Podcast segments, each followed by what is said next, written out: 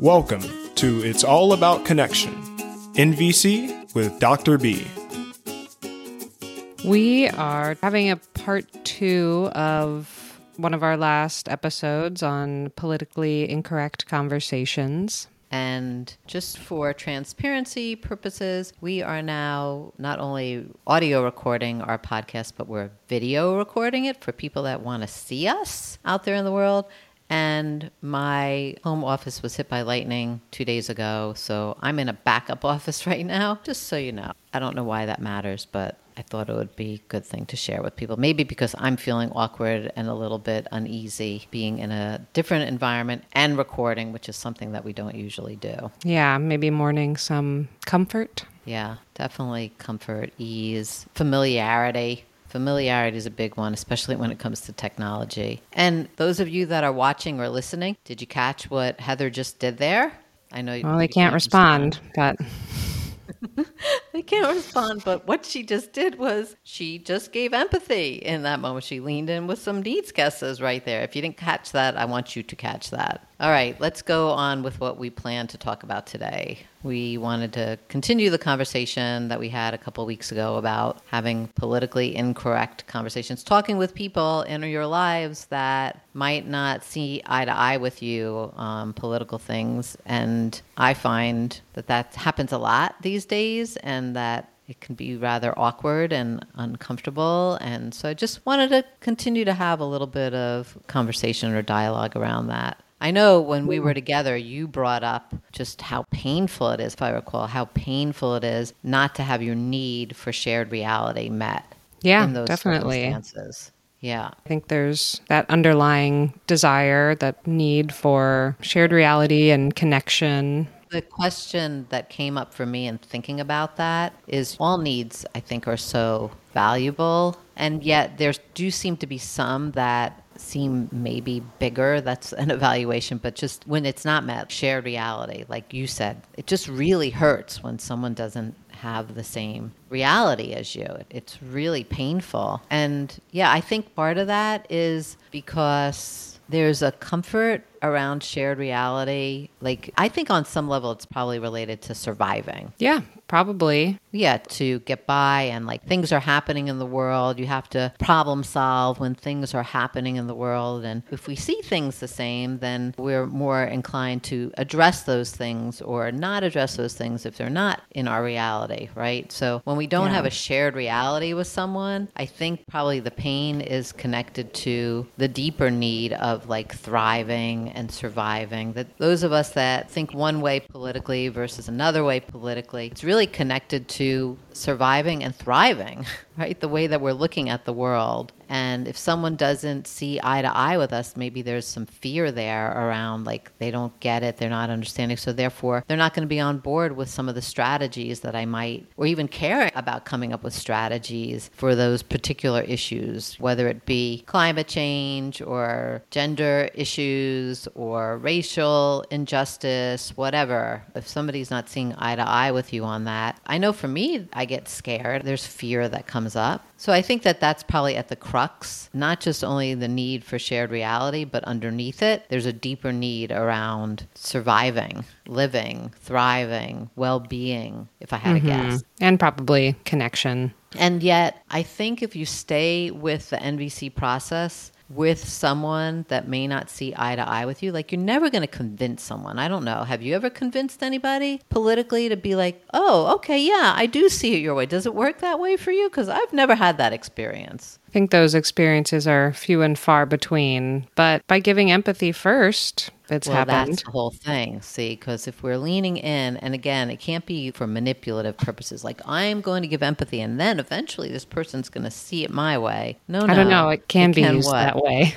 Well, you can have that as your intention, and then you're not really doing NVC. It's not practicing with integrity. Right. You have a whole different agenda, and NVC is about connection. The rest of it is secondary. Yeah, so if you can really just stay in presence with somebody in a moment where you're not seeing eye to eye, like true presence, which is such a hard thing to do because, again, we get scared and our other needs come up, and then we get into our fight, flight, freeze mode and either want to attack or run away in those circumstances. But if you're resourced enough that you can really stay in empathy and curiosity with somebody, just really wanting to stay in curiosity. And one way to do that, something I read this week that I thought was very helpful, is that somebody that might not see eye to eye with me around some of these political issues, it might sometimes be just denial, because it is painful. Like, it's painful to think of our world, the climate changing and all the possible outcomes as a result of that. It's scary. It's easier not to think about that or to come up with a different way of looking at it. That gives me a whole lot more peace of mind, I would think. So if you can kind of like move into that thinking and then start to try to do the empathy and presence thing. There is something really sweet when you can fully connect with somebody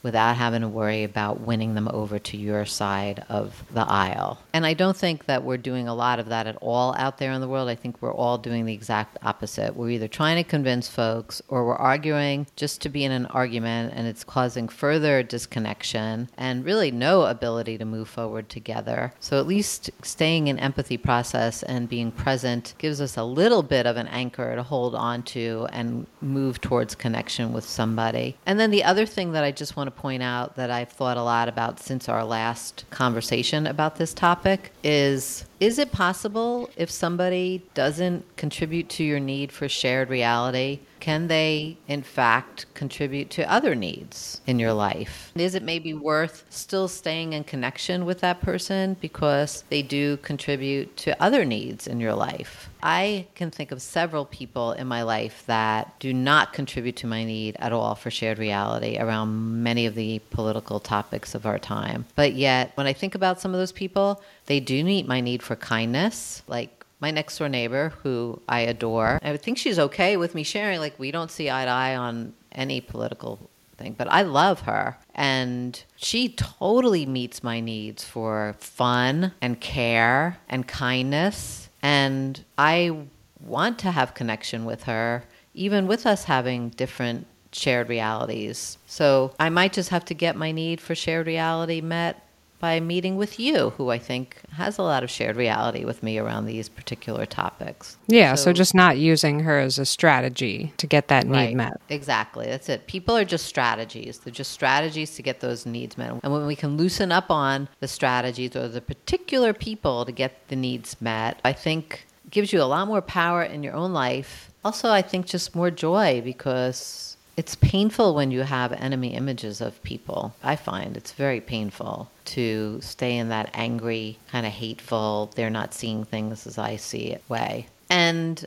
I do believe that if we can stay with the empathy and the presence part of all this, we might not get there immediately, but we have a much better chance in the long run of having some connection and possibly some shared reality. Yeah, loosening the grip on strategy. What was that? We had that one episode. Oh, it's Marshall's saying. He used to have so many good sayings. He would say, hold your needs tightly and your strategies lightly, or the other way around. Either way, the concept is the same. The needs are so valuable. We don't want to let go of those, you know. We want them to be paramount and in the forefront of how we're moving in the world and interacting in the world, but letting go, like loosening up on our strategies. When people can get that concept down, it's pretty revolutionary. It can make a big difference in your life and in your level of joy moving in the world. So I think that's a good place to stop for now. I do have a few things to announce. My book's out. I think I said that last week, or maybe we did a whole episode on that. My link to Mildred,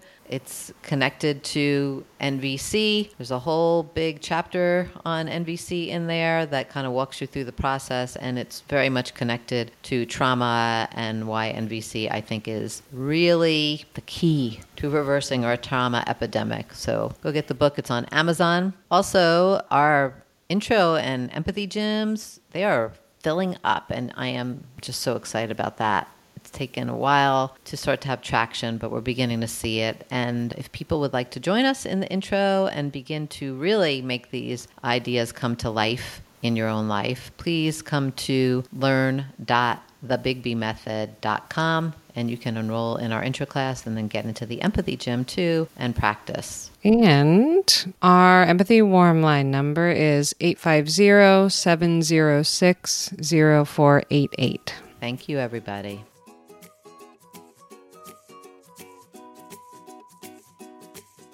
You've been listening to It's All About Connection, NVC with Dr. B.